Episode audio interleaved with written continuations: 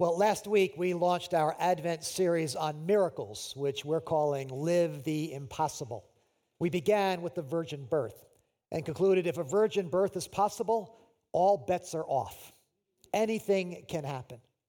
If God can break into the life of a young woman and do something remarkable, then he can break into any of our lives and do something remarkable anytime, even in our day and age.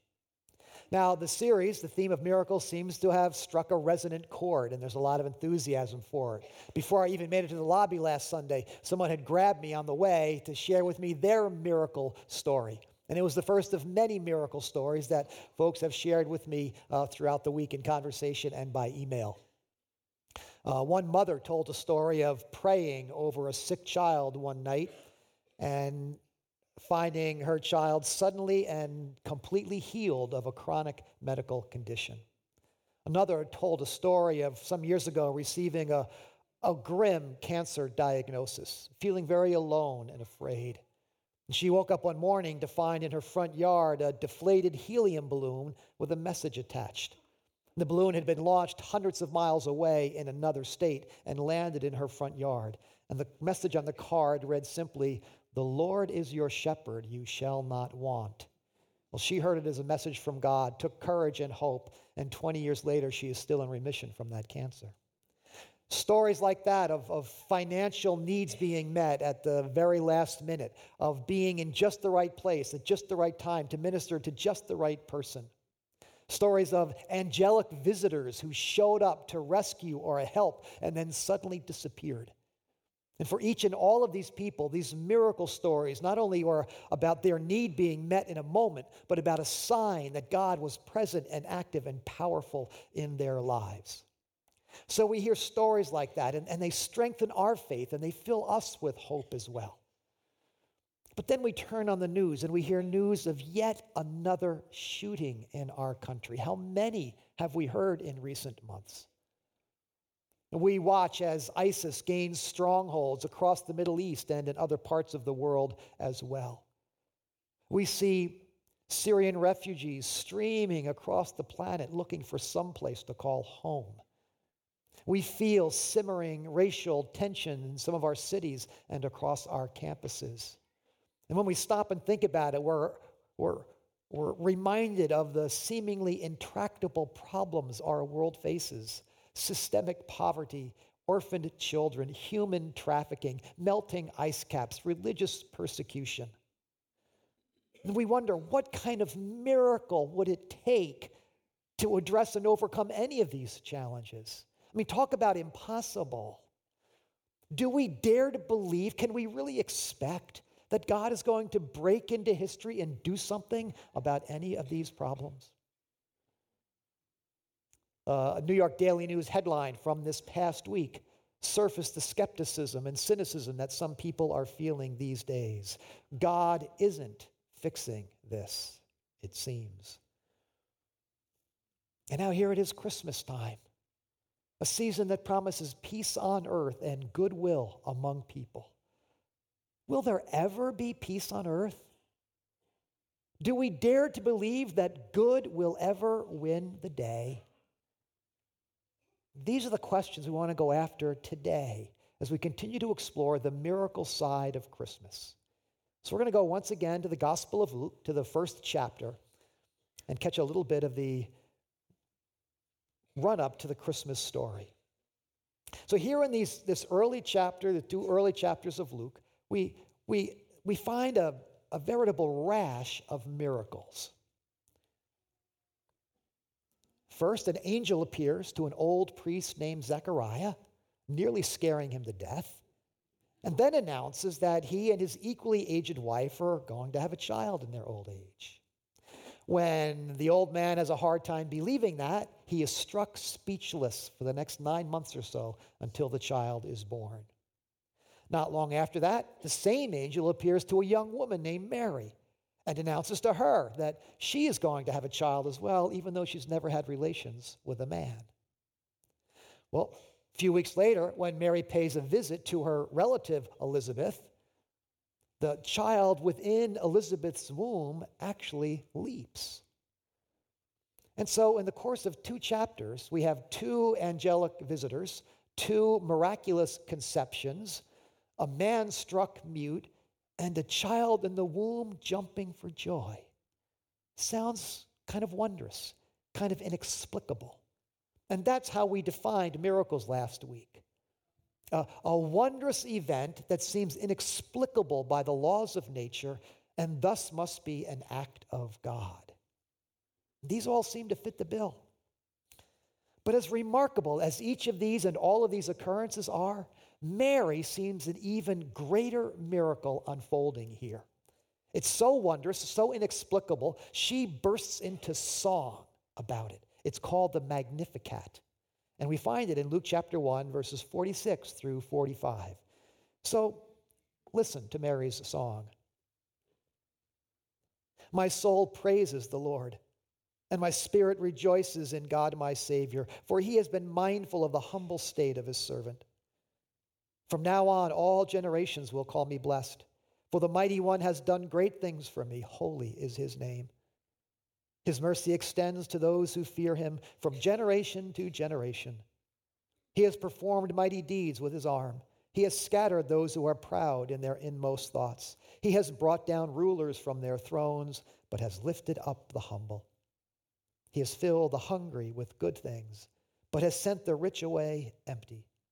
He has helped his servant Israel, remembering to be merciful to Abraham and his descendants forever, even as he said to our fathers.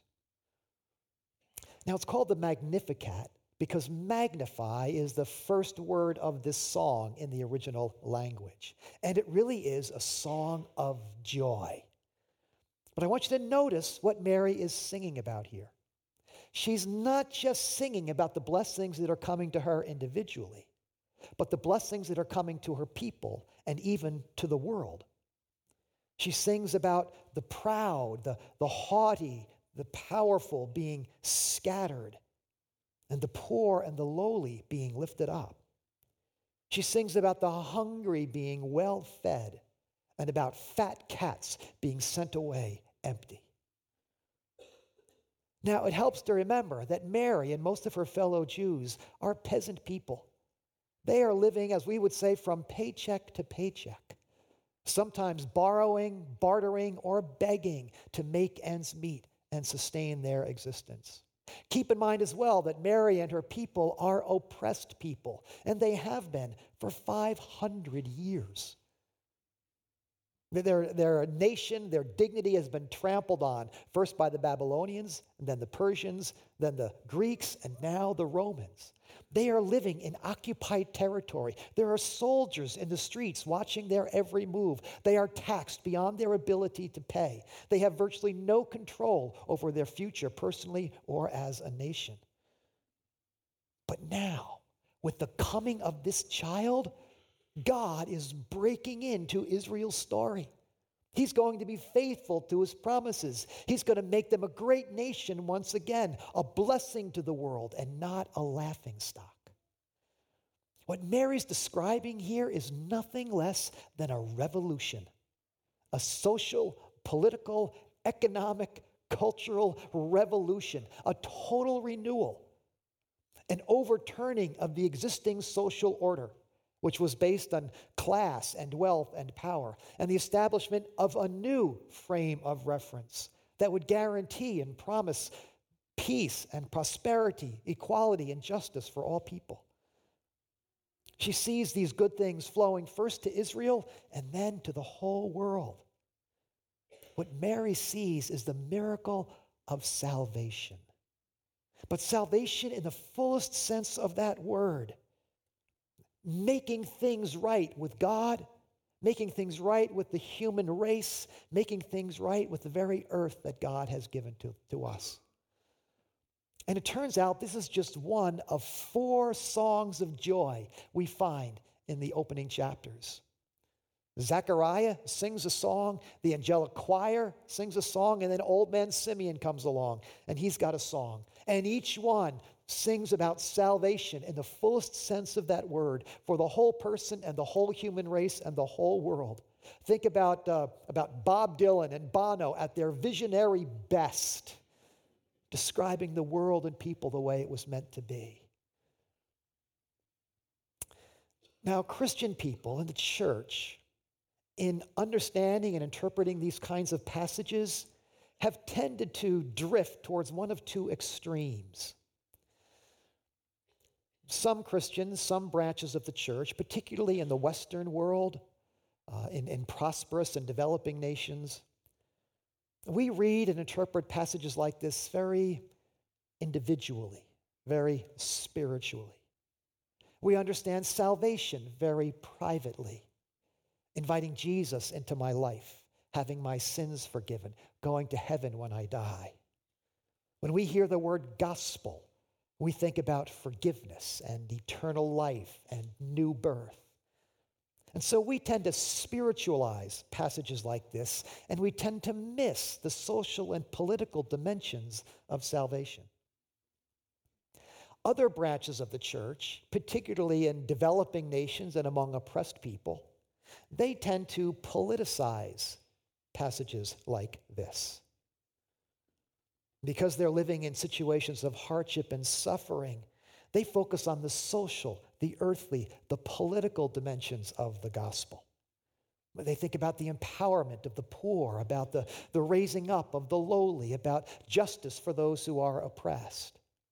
Back in the 1960s, the 1970s, liberation theology emerged from out of Latin America primarily as Catholic priests and Protestant clergy called upon the church to pursue social and cultural, economic, political revolution and transformation, using political might and even some calling for physical force to try to bring about a new social order. Well, either of these extremes truncate the gospel, they cut it off. On the one hand, the, the spiritualizing misses the social political demands of the gospel and the other politi- politicizing of the gospel misses out on, on the spiritual transformation that needs to happen. According to Mary, the gospel is about both. It is good news for the person and it's good news for society. Salvation is both personal and collective. The kingdom of God exists, not just for Israel and the church, but for the whole human race.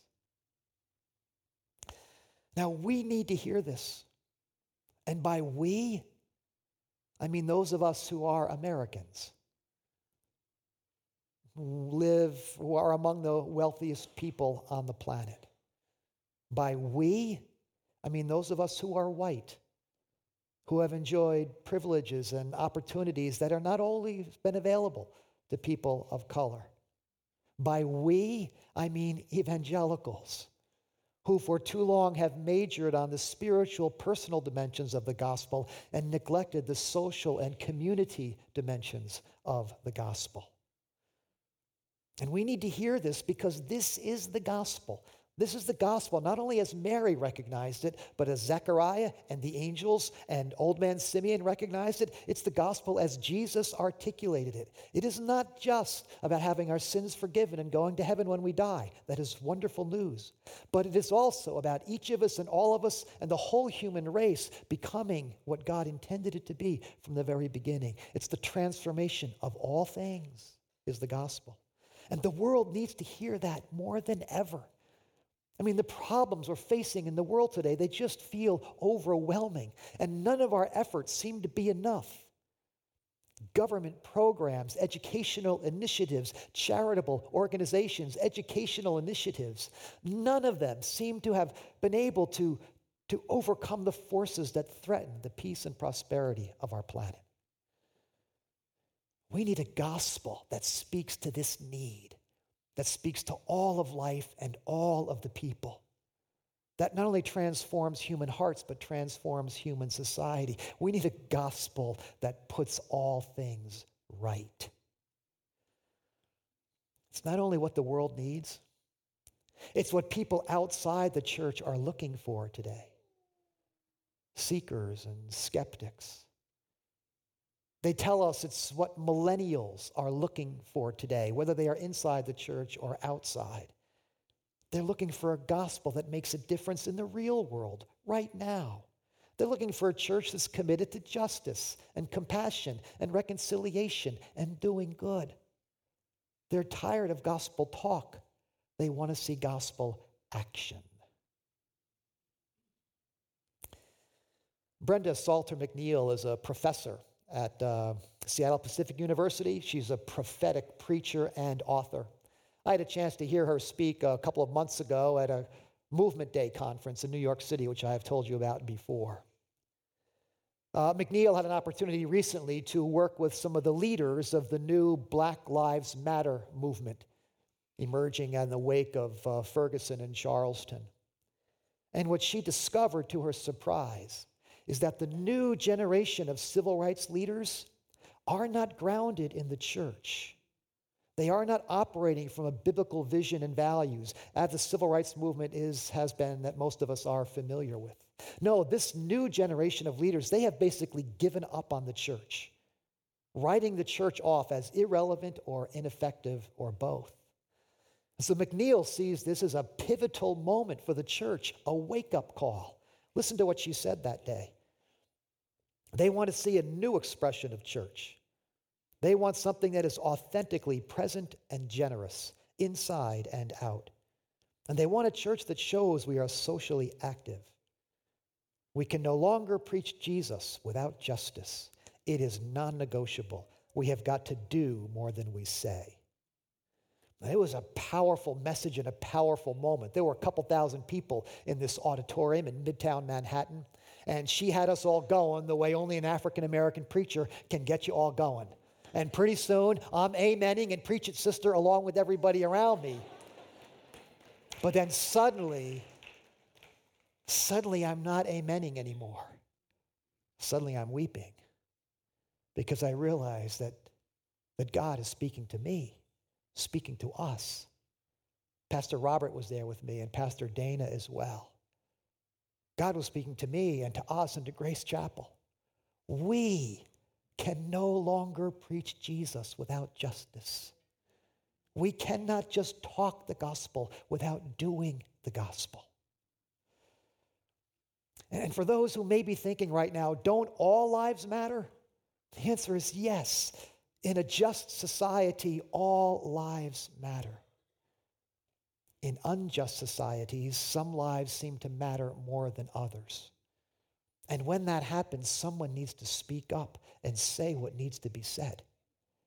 That black lives matter, and brown lives matter, and women's lives matter, and children's lives matter, and gay and lesbian and transgender lives matter and Syrian lives matter. And the lives of the unborn matter. And the infirm and the aged. Those with disabilities. All these lives matter. And so sometimes, yes, someone needs to speak up and say what needs to be said. And that someone is the church, it is followers of Jesus Christ. So, rediscovering Jesus, which is what we're all about this year, rediscovering Jesus is about rediscovering his heart for the poor, his voice for the voiceless, his dramatic action on behalf of those who are forgotten and downtrodden and oppressed. This is the work Jesus came to do. And Mary recognized it. And so did Zechariah and the angels and old man Simeon. They knew it would take a miracle to put the world right. But they recognized that Christ was the first of those miracles, that God had begun to do what he said he would do, and that more miracles would follow, and they did. And every miracle that followed after that, that Jesus performed, every healing of a disease, every, every provision for a daily need, every deliverance from the powers of evil, every victory over death, every command over the forces of nature, every one of those miracles was a sign a sign that God can and will put the world right, and in fact had already begun to do that in and through his son Jesus and his followers. I want to come back to something we said last week that seemed to be helpful in clarifying. We said last week that miracles are primarily signs and not solutions. The primary purpose of a miracle isn't to solve a problem, ours or the world's. It's a sign to reveal something about God and His work. And that helps a lot. You see, if miracles were God's answer to the problem of sickness, then Jesus would have healed everybody in Capernaum. But he didn't.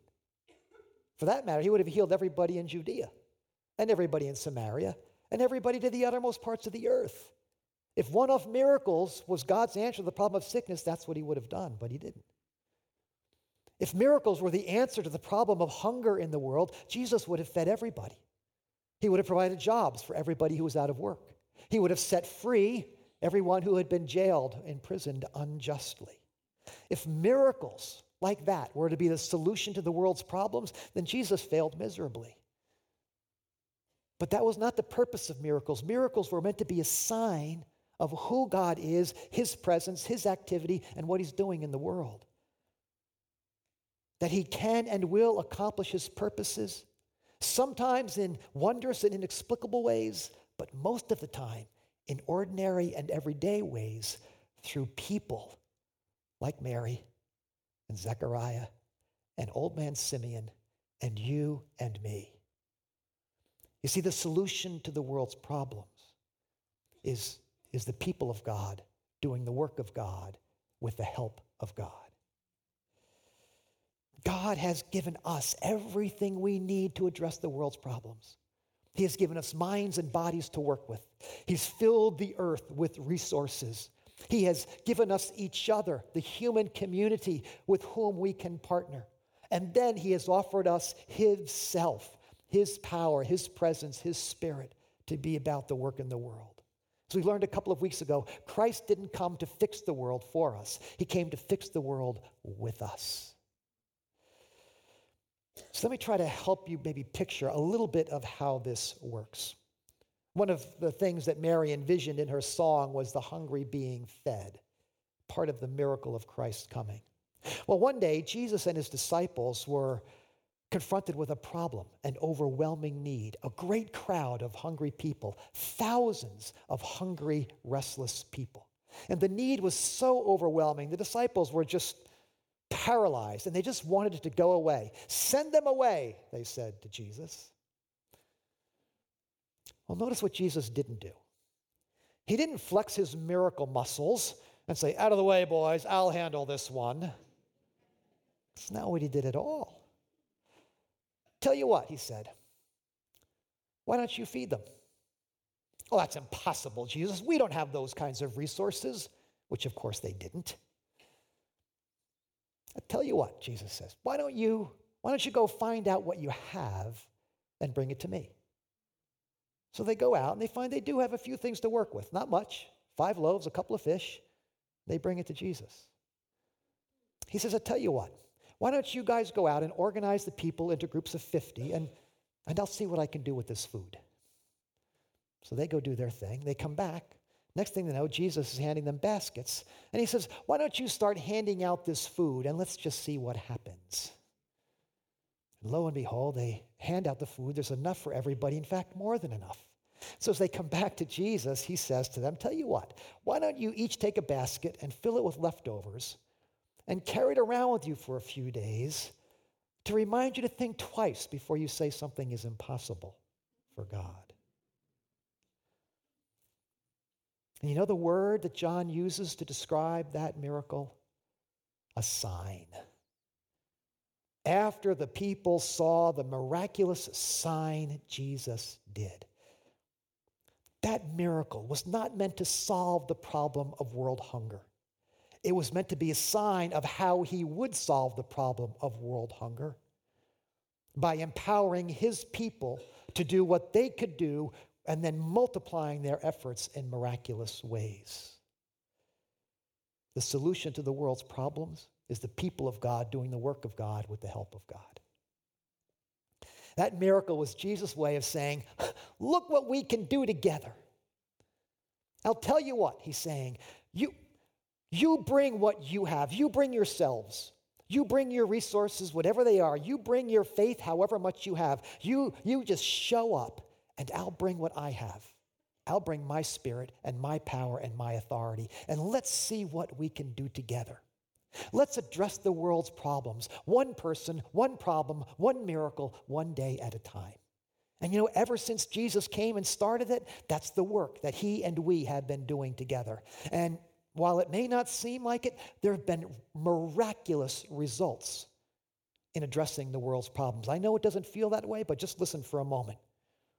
In 1990, 36% of the world's population lived in extreme poverty, less than $1.25 a day. As of 2015, that number had been reduced to 12%, from 36% to 12%, a two thirds reduction. Millions of people have been lifted out of extreme poverty over the past 25 years. Since 1990, the number of undernourished people in the world has been reduced by half, from 25% downwards towards 10% of the world's population. Infant mortality has been reduced by over half in that time period. Death from preventable diseases like malaria and tuberculosis has been cut by more than half. 37 million lives have been saved just because we have overcome the problem of tuberculosis around the world. Since 1990, 2.6 billion people have gained improved access to clean water. 3.2 billion people have gotten access to the internet, opening up the opportunity for education and enterprise. Since 1990, the number of women involved in parliaments around the world has more than doubled.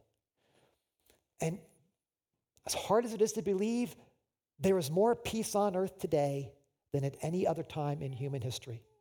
The number of deaths by war has been steadily declining and is as low today as it has ever been, in spite of how unsettled things, things seem to be around the world.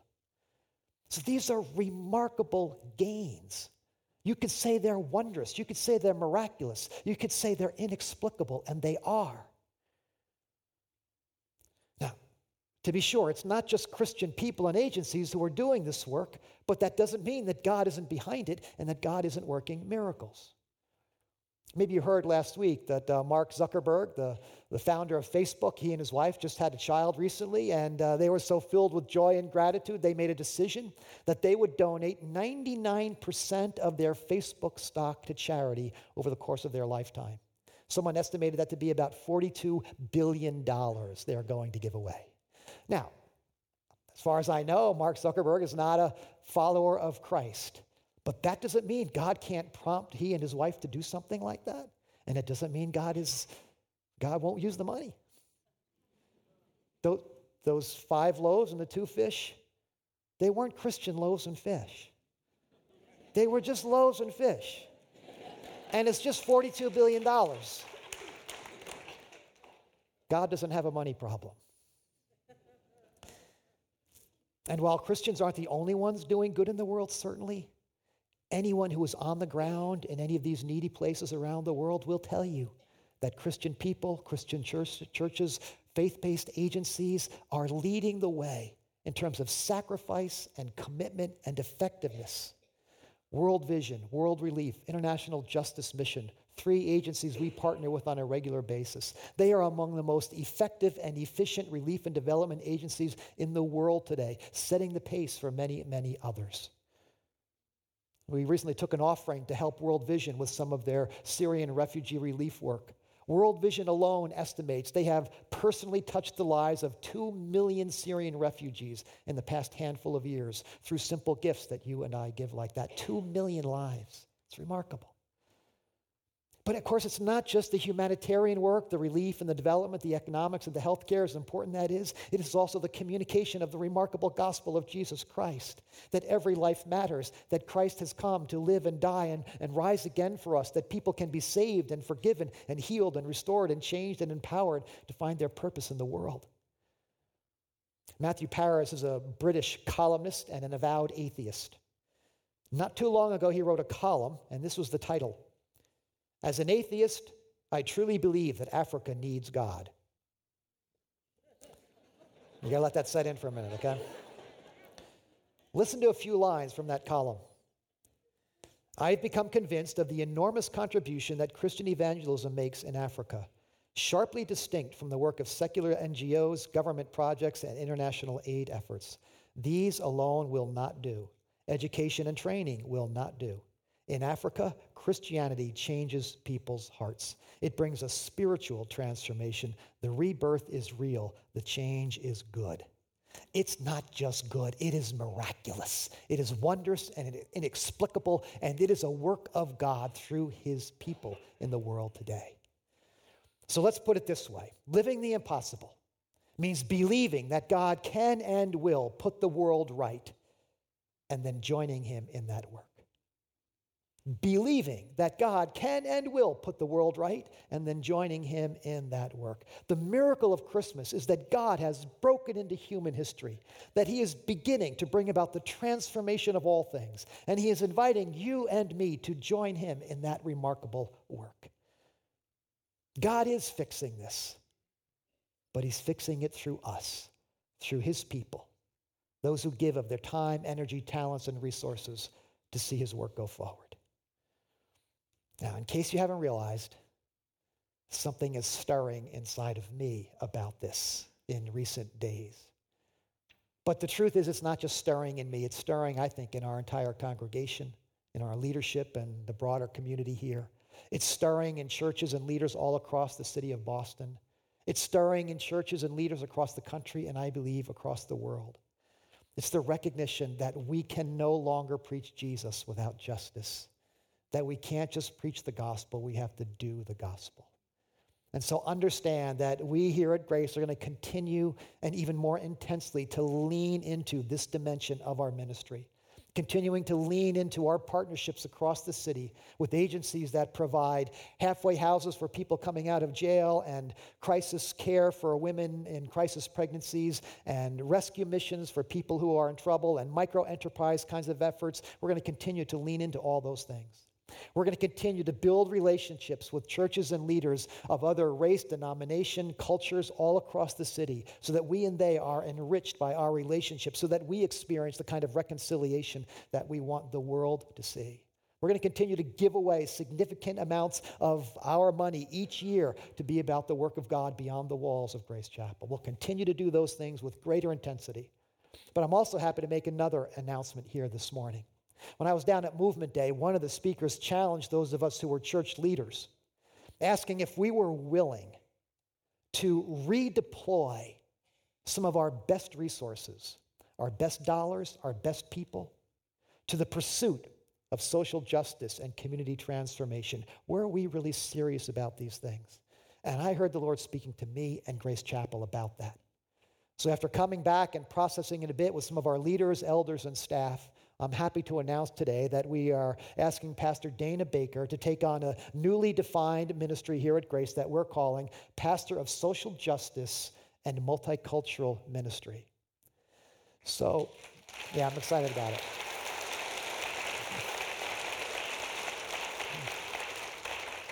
Now, most of you know Pastor Dana has brought wonderful leadership to our East Lexington campus for this first year or so as they've gotten launched. And they're doing great. There's vibrancy and health and great promise there.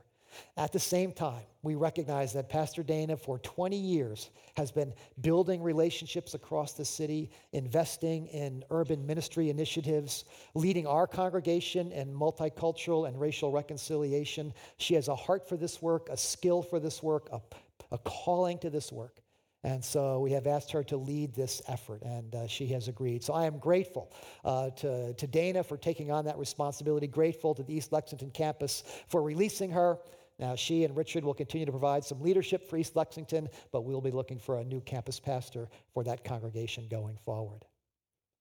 Well, there's obviously a lot more that could be said and done about all these things, and there will be more that we say and do. And yes, it will take a miracle it will take many miracles to begin to address the problems facing our city and our country and our world. But on this second Sunday of Advent, we join Mary and the others in a song of joy, recognizing the first miracle that Christ has come into the world, the first of many miracles and the promise that God can and will and is putting the world right. Let's pray.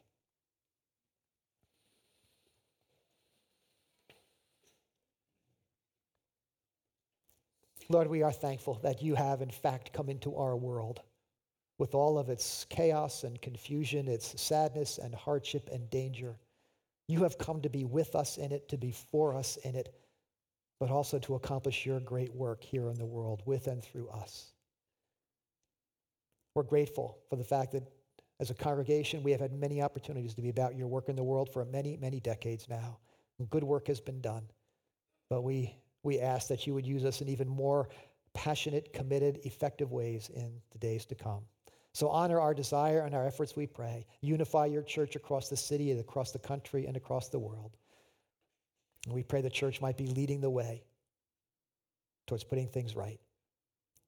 We're grateful, Lord, we can now gather together as a community of faith around the table, reminding us of your coming to earth and the promise that you will come again to finish what you have begun. So meet us here in these moments as we gather around the table. In Jesus' name, amen.